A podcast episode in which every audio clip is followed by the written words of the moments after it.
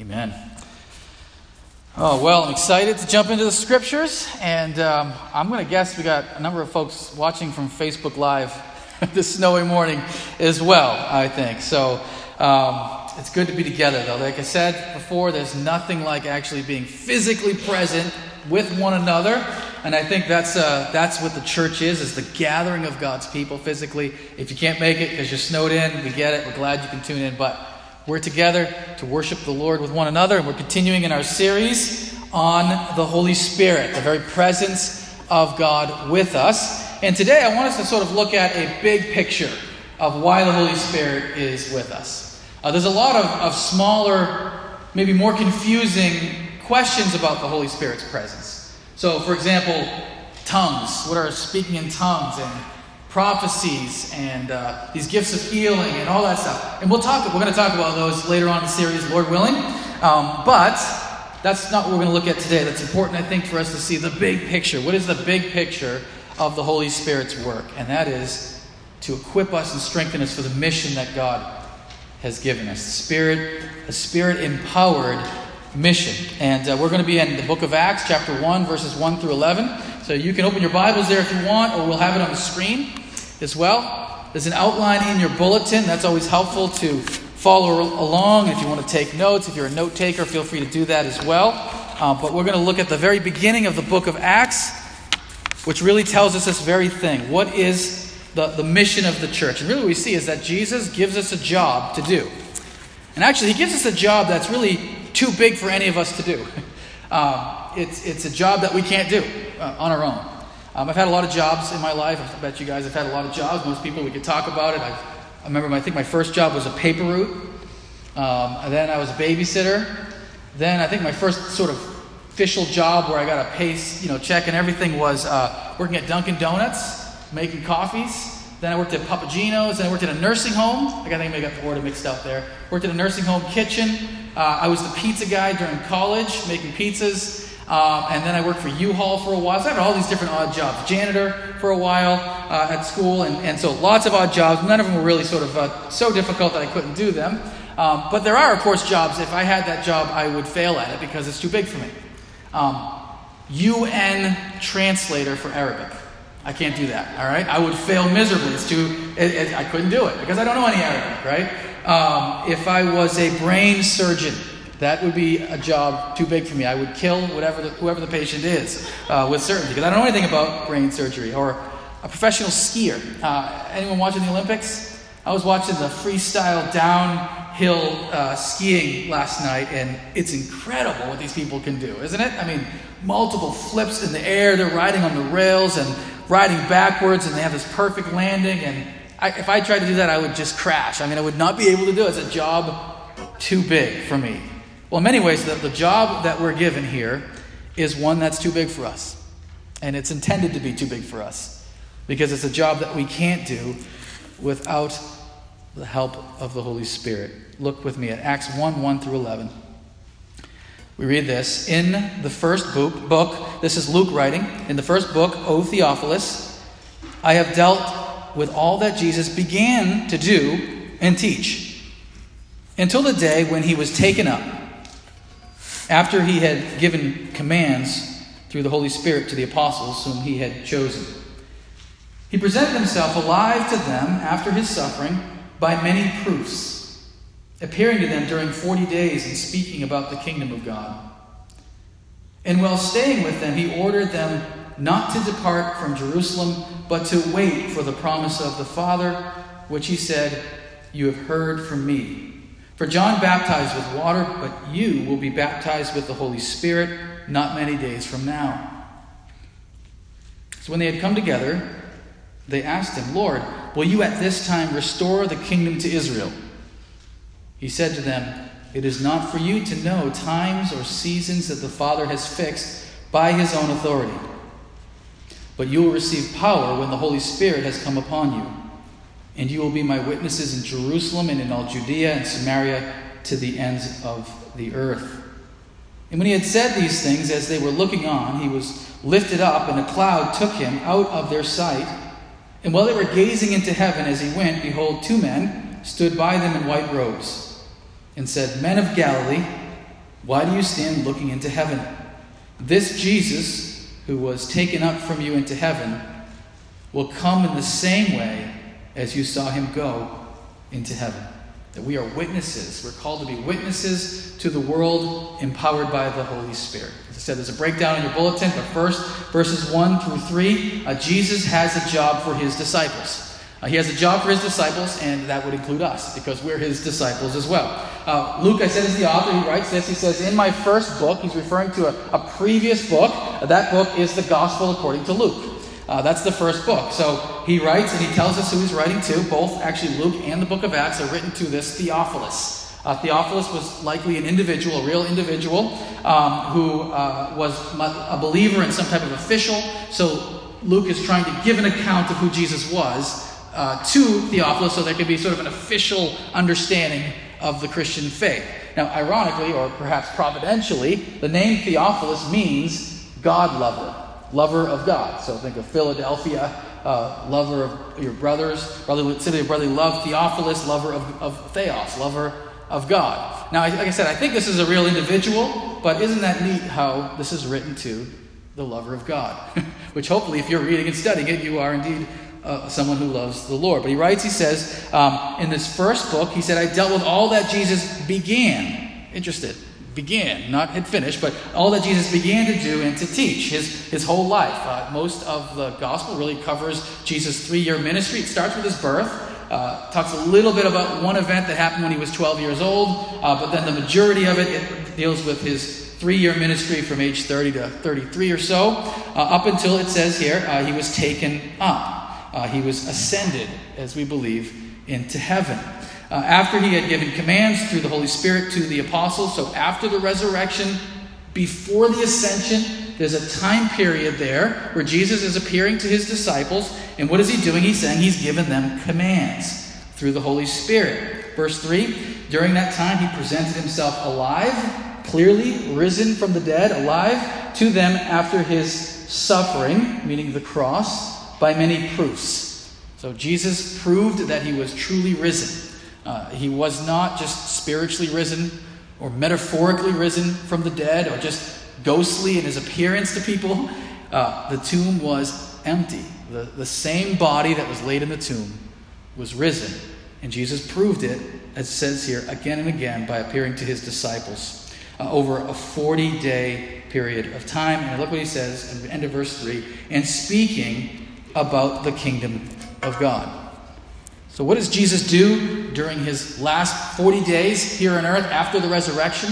He uses that as a time to appear to his disciples, spend time with them, and teach them about the kingdom to, to prepare them for the job that he's going to give them. You know, when you think about it, friends, what, why are we here? Why are we even here? Uh, on earth, that is. Uh, you could start from the very beginning and say, why do human beings even exist? Why were we created? What's the purpose of us?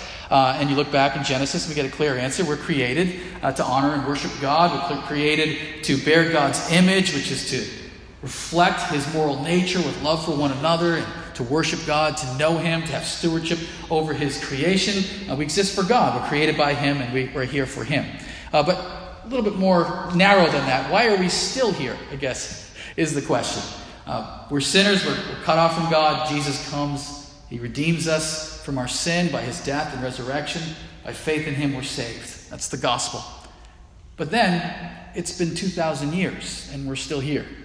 Um, and even my, me, myself, or you individually, you became a Christian and you weren't immediately sort of zapped out of here into heaven. You're still here. What? Why is the purpose of us still being here in this two thousand year gap, which may continue on for however long it takes? And the reason is because Jesus has given us a job to do. This work to be done. And he calls us to be about that business, about that work. Uh, he prepares his disciples for that work. And he says, okay, we're going to see this a little later on. You're called to be witnesses to the world. Get busy doing that job. You know, when you, when you think about it, friends, there's a, there's a reason why we're here. And the reason why we're here is not to make money. That's not why we're here. We're not here to get the car that we've always wanted. Uh, we're not here so that we can work towards retirement, retire at, at sixty-five, and golf.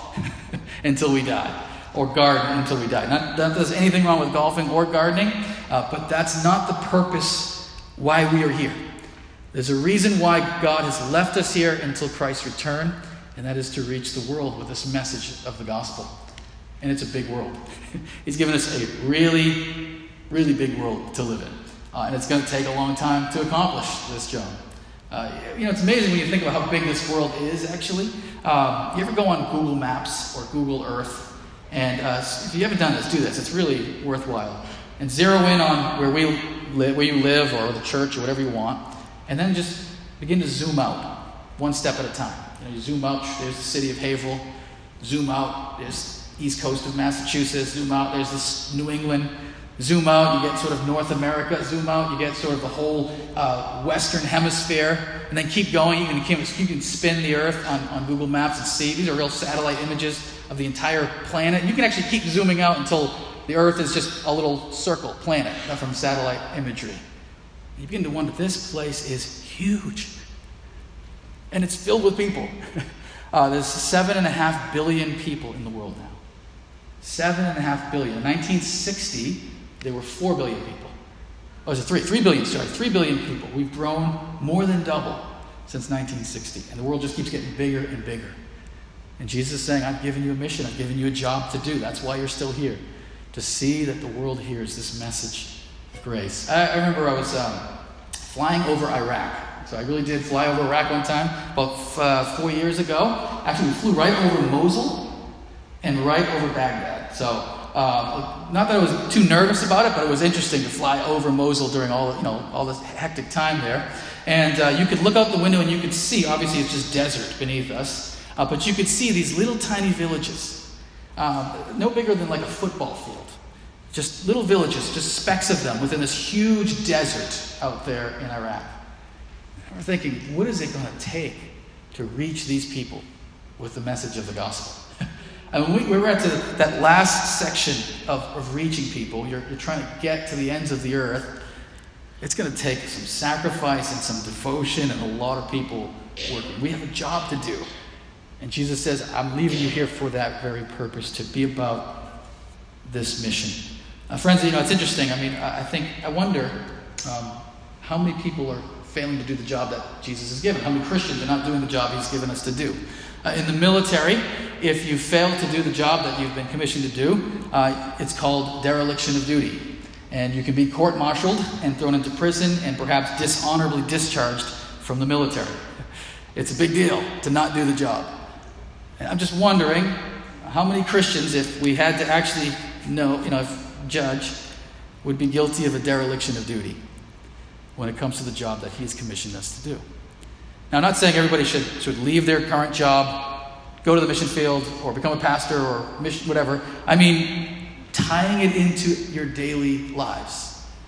Right, when you go about your job, are you being in a sort of a, a, a missionary there? Are you sharing the good news there? Are you about the work that he's called you to do? If you're a stay-at-home mom, are you raising your kids in a way that they're coming to know Jesus? And if you're talking to your, your neighbor, your extended family, are you are you on mission doing this job that he's called us to do? Jesus has a job for us, for all of his disciples, and that includes us who believe in him.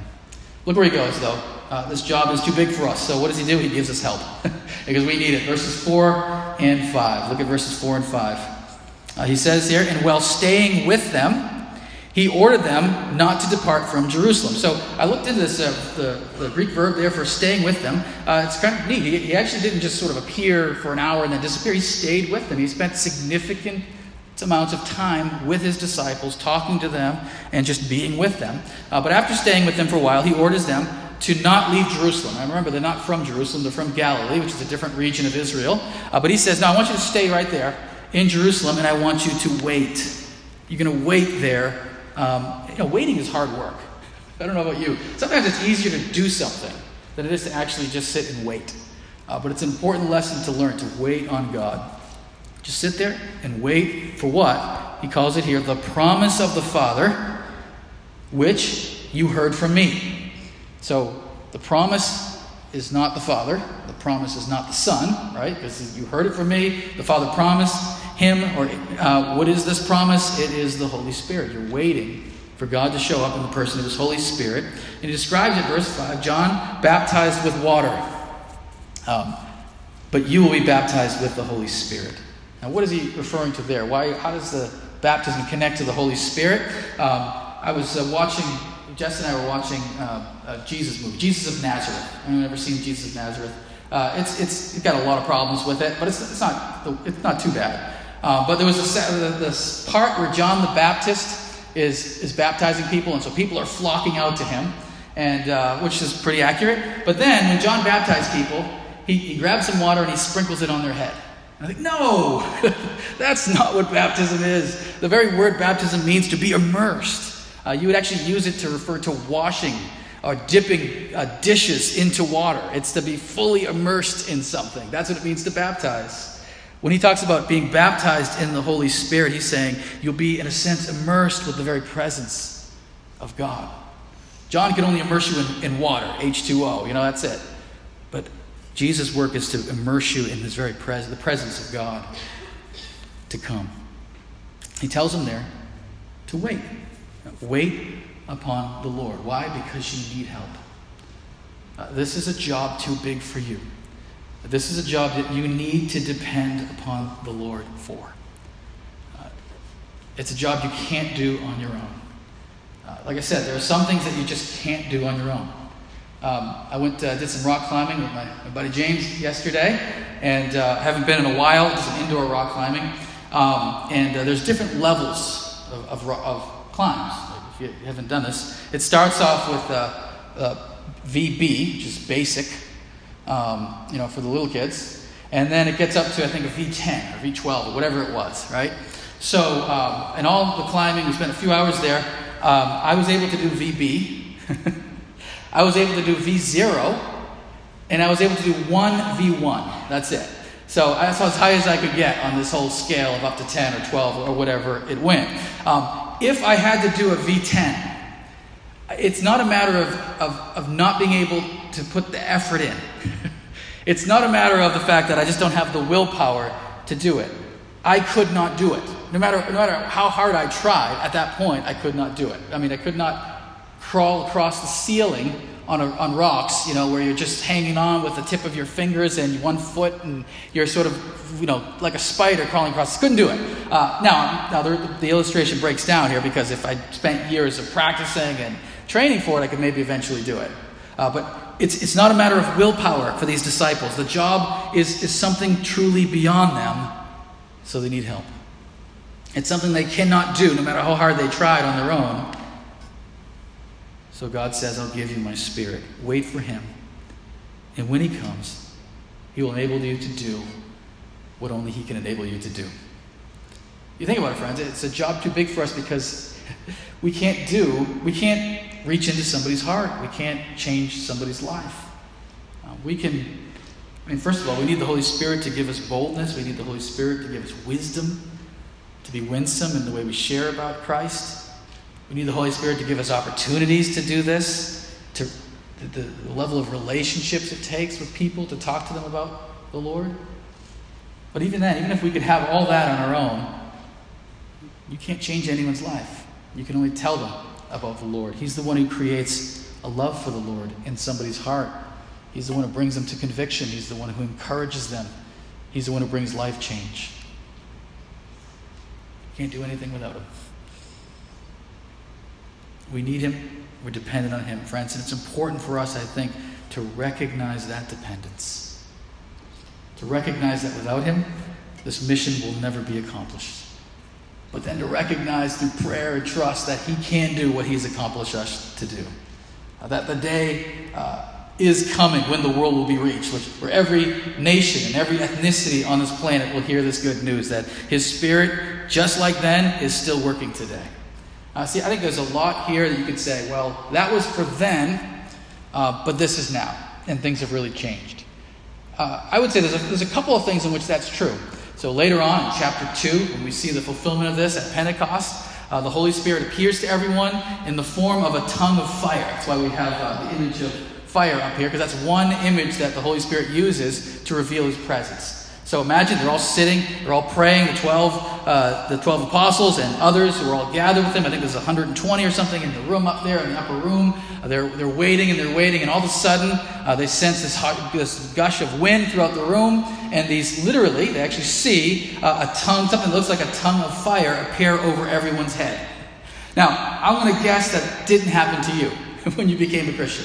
Uh, I've actually never talked to anyone who said that's how it happened to them. Uh, I wouldn't be surprised. Maybe somebody could say, hey, yeah, that's exactly when I, I I felt like I saw something over my head when I became a Christian. I've never talked to anyone who that is the case. Uh, that being said, there is a sort of uniqueness to the beginning here, but it's the same Holy Spirit who's in us. When it comes to that, nothing has changed. We're his disciples. We need his presence to do the work that he's called us to do, and he's still with us. And we still can't do without him. Uh, there's not sort of two tiers of Christians. I think this is where some denominations go a little bit wrong. They say, well, there's sort of a basic level. You believe in Jesus, but you don't have the Holy Spirit. So you're just sort of a basic level Christian. And then later on, as you mature, then you receive the Holy Spirit. You're, they call it the second blessing or the baptism of the Holy Spirit. And then your life really begins to change. No. In fact, the scripture says very specifically, without the Spirit of Jesus, you cannot be a believer. Romans eight. Uh, without the presence of God, you're, you're not a Christian. You can't do anything. I mean, without God's presence, you're not beginning to be transformed. You're not having a sense of who Jesus really is. You're not equipped to do the mission that he's called you to do. We're regularly dependent upon him. It's a job too big for us, but it's a job he gives us help for. Verses six and seven. Until the time of Christ's return. Look at what he says in six and seven, that Jesus will come again in the Father's fixed time. So when they come together, so this is sort of the end of the forty days, they ask him, meaning the disciples, Lord, will you at this time restore the kingdom to Israel? And I like what John Calvin says. There are many problems with that sentence as there are words. Uh, they have totally still, even at this point in time, misunderstood the mission of Jesus.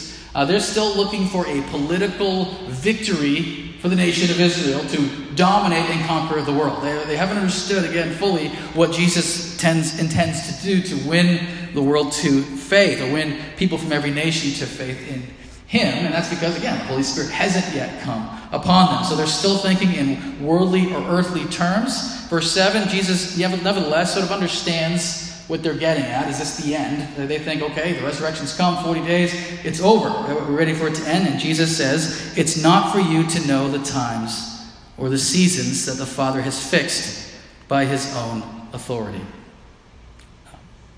You don't need to know when the end is actually going to be here. Uh, you don't need to know the, the specific time. You just need to be about the work that he's called you to do.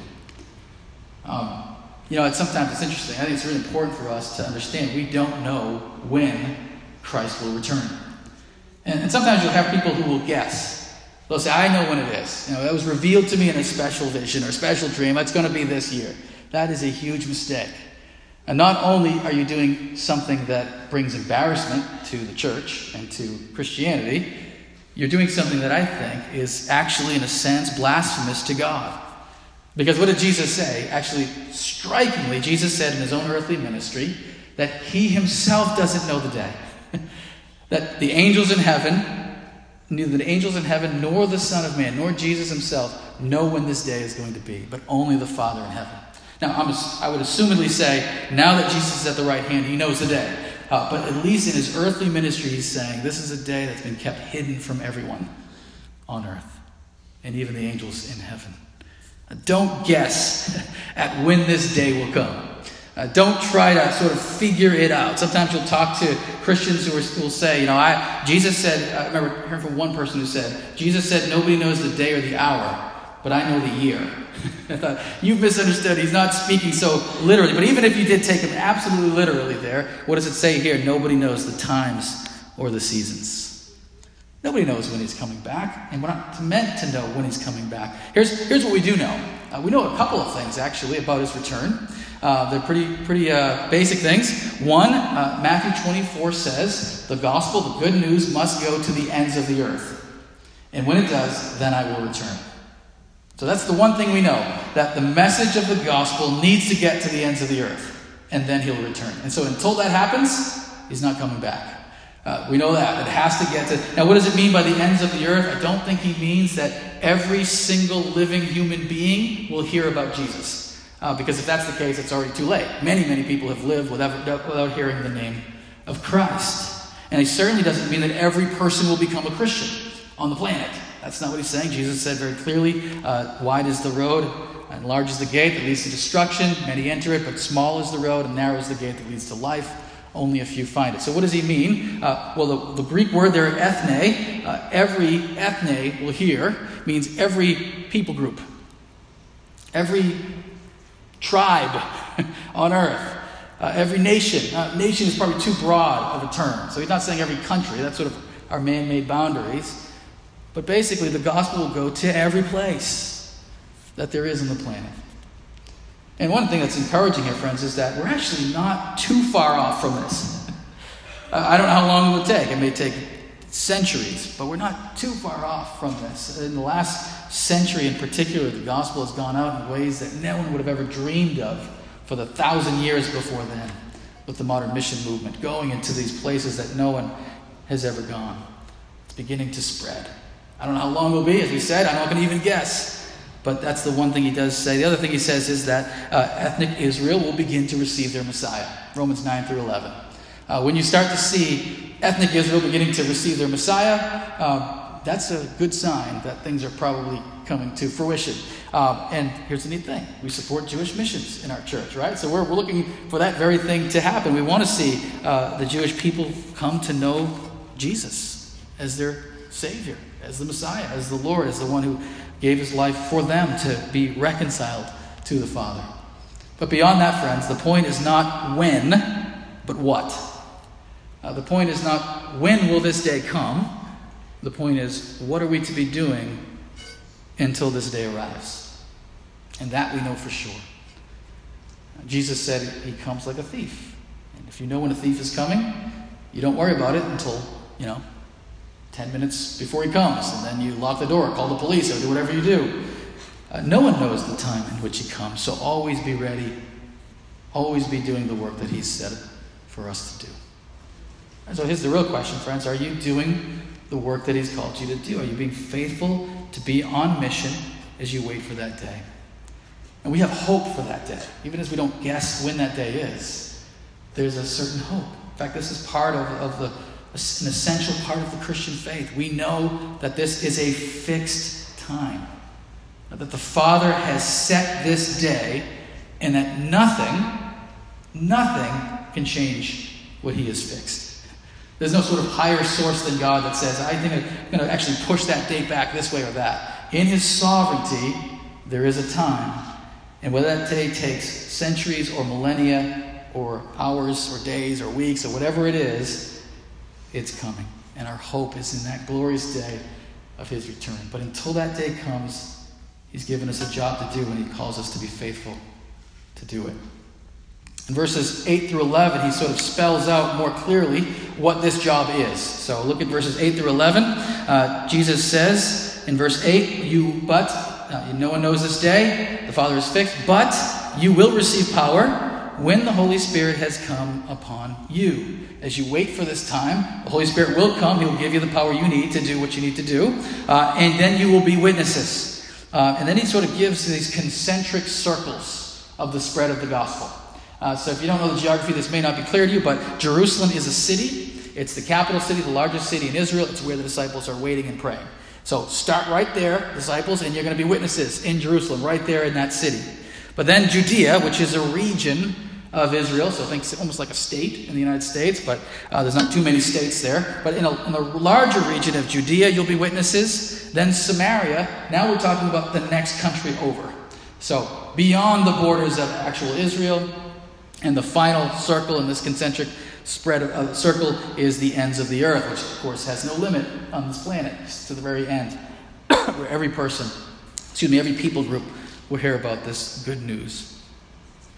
As they hear this message, verse nine, uh, they sit there, and they're looking at Jesus, and he's lifted up from them into a cloud out of their sight, and then he disappears. So Jesus bodily to show he, he, this is sort of the end of the forty days. It's not going to continue to, to appear to them. He's taken up into heaven, and then he is gone. The disciples are so amazed, as I think any of us would be, that they sit there, verse ten, staring at heaven uh, for a long time. Uh, I don't know how long passed, maybe a good hour. Uh, then two men show up with these robes, most likely angels. Uh, interestingly enough, when when someone when the Bible describes something as two men, a man, with no description beyond that, usually it refers to an angel. So if he says it, he says it's a man, it's usually an angel, strangely enough. But these two men appear in these white robes, and they basically say, uh, what are you guys doing staring at heaven? It's time to get to work. It's time to stop stargazing. Uh, he's going to come back in the same way, bodily, which is part, again, of the hope of the Christian faith, that Jesus will return bodily in time, even as he was taken from us.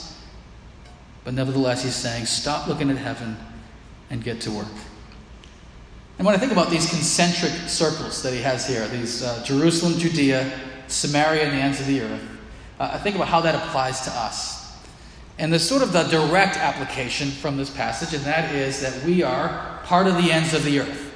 Uh, so we're not in Jerusalem, where it started. We're not in Judea, where it went to next. We're certainly not in Samaria, and then we are uh, at the ends of the earth. So we're, in a sense, on the mission field, deep, deep, deep away from the center of this concentric circle.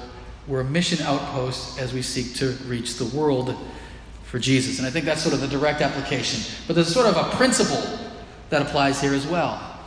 And that is, you sort of start off where you are and then begin to broaden your witness. So for us, Jerusalem is right here, right now, the city of Haverhill. Uh, are we, as Christians, reaching our own city? And there are churches that are great at foreign missions and great at, at being about global missions and terrible about reaching their own city, people around them. And we don't want to be that. How are we at reaching out to our own neighbors and friends, co-workers, our extended family, sharing them, the, sharing the good news with them?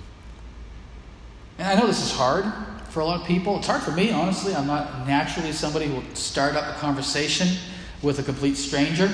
Um, I, I know people like that. I, I admire people like that. Um, uh, Mitch Foreman is like that, Keena, Keena's husband. Uh, Mitch will talk to anybody, anywhere. We could be out any place, and he'll just strike up a conversation, and within about thirty seconds, he'll be talking about the gospel. I don't know how he does it. It's just part of his very nature. He can do that. Uh, that does not come naturally to me uh, at all, uh, but here's what I've learned, that you just ask good questions. Um, what you know? What do you think about this? Do you go to Do you go to church? How long have you been in, in Haverhill, and do you know where you know First Baptist is? That's where I go to church. Um, what do you think about the Lord? What do you, What do you think about the what we believe, and maybe compared to what other other religions believe, or what you know, Roman Catholicism teaches? Do you, what do you think about those differences? And and let them answer. And then if, if somebody is sort of resistant, and you can tell uh, they don't want to talk about this, let it go. We're not we're not called to be bullies. We're not called to force it down anybody's throat. In fact, there's a biblical principle in Scripture that says not to do that. If you face that sort of resistance or mocking, let it go. Let it go and move on. Uh, pray for the Holy Spirit's wisdom and sense what he's doing and where he's leading. And then if there's sort of an interest there, uh, begin to share. If you sense that somebody wants to hear about this. Uh, and I certainly have had conversations with people uh, where they're very interested. There's a guy in our, standing in front of our church building one day, just sort of staring at the building. You know, and it's, it's a nice, beautiful building, so that wasn't too shocking. But I decided to go talk to him. And uh, just sort of brought up some conversations, and before you know it, yeah, he's very interested in talking. He wasn't resistant at all. Uh, so we had a good conversation. He brought up his objections to Christianity, which were some some really good ones, um, really issues with the way the church has acted in the past and all these type of things, not our church, but Christianity. And um, we had a long conversation. He was very open. Didn't come to faith in Christ right there and then, but you could sense there was an openness, and perhaps uh, the Spirit was at work there. Are we reaching our Jerusalem? Are we reaching our hometown and our home city? And really, friends, it's important. If we're not, then I think as a church, it's time to reassess what we do and why we're here. Because that's at the center of what we're called to do. If we're not doing the very job that he gives us to do, then we need to reassess what we're doing and how we're doing it, and think about a better way to accomplish it.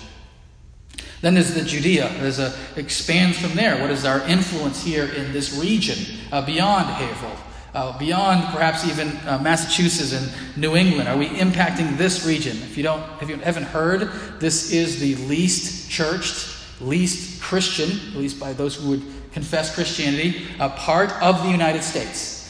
More so than California, more so than New York. This is the least Christian part of the United States that we live in. Are we impacting our city right here around us? Uh, the next step beyond that, Samaria, so going beyond that uh, to other nations. Uh, sometimes those other nations are coming to us, and the opportunity is right there. You don't have to go anywhere to be a missionary to other nations, because the United States is the melting pot where we meet people from all over the world. And then finally, to the ends of the earth, are we about the work of global missions, as we should be? Are we supporting missionaries? Are we praying for missionaries? Are we going to the mission field? Are we looking beyond ourselves and doing what he calls us to do? Friends, we're called to be witnesses to the world until his return. My question for us then is, are we doing our job? Are we doing our job? Uh, I'm a Patriots fan, so anyone that hates the Patriots, sorry. One last illustration. Super Bowl's over, so you're not going to get too many more of these anyway. Uh, But Bill Belichick's big thing as a coach is what? Do your job. Not everybody can do everybody else's job, but you can do your job. If you're the quarterback, be the quarterback. If you're a defensive lineman, stop them from scoring. If you're a kicker, make that field goal. Everybody do your job. Now, we work together as a team, but everybody does your job. Uh, and if everybody does their job, the team is successful. If you fail at your job, you'll probably be quickly replaced for the Patriots, but the idea is the team will suffer uh, for your lack of doing your job. I think, friends, when it comes to uh, the local church, uh, this is what he calls us to do. Do your job. What is God calling you to do? What part of this mission is he asking you to play? He's asking you to be part of it, no doubt about it. Uh, nobody's left out of the, of this of this calling, uh, but what specifically is he calling you to do? Don't don't feel any obligation to do any more than that. Don't feel guilty that you're not in Nepal or in Saudi Arabia or something like that, if that's not what he's called you to do. Just be faithful with the job he's called you to do. And I think, friends, if the church, not just us, but the church globally does its job, perhaps, friends, this day won't be as far as we might imagine. The day in which we will be with our Savior and see him and be in his presence. Look forward to that day, and let's always keep that hope before our eyes. Would you pray with me?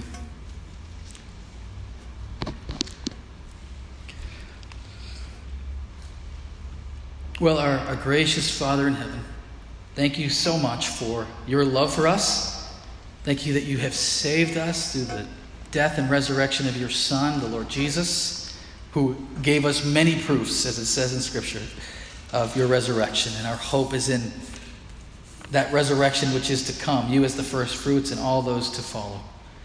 We thank you, Lord, that this saving grace comes to us of no work of our own, but of your mercy, that we're loved in Jesus, we're cared for in Jesus, we're yours in Jesus, and that nothing, nothing in this life, nor the present, nor the future, nor angels, nor demons, nor sickness, nor anything in all creation would separate us from the love of God that is in Christ, that we're yours forever.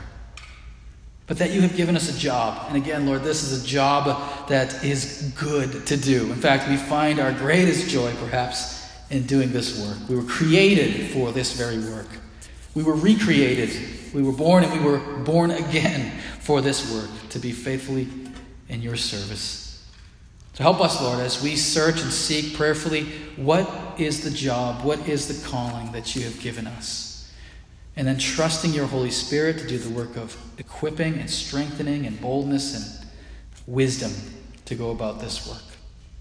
Thank you for this mission. Thank you for trusting us with something so great.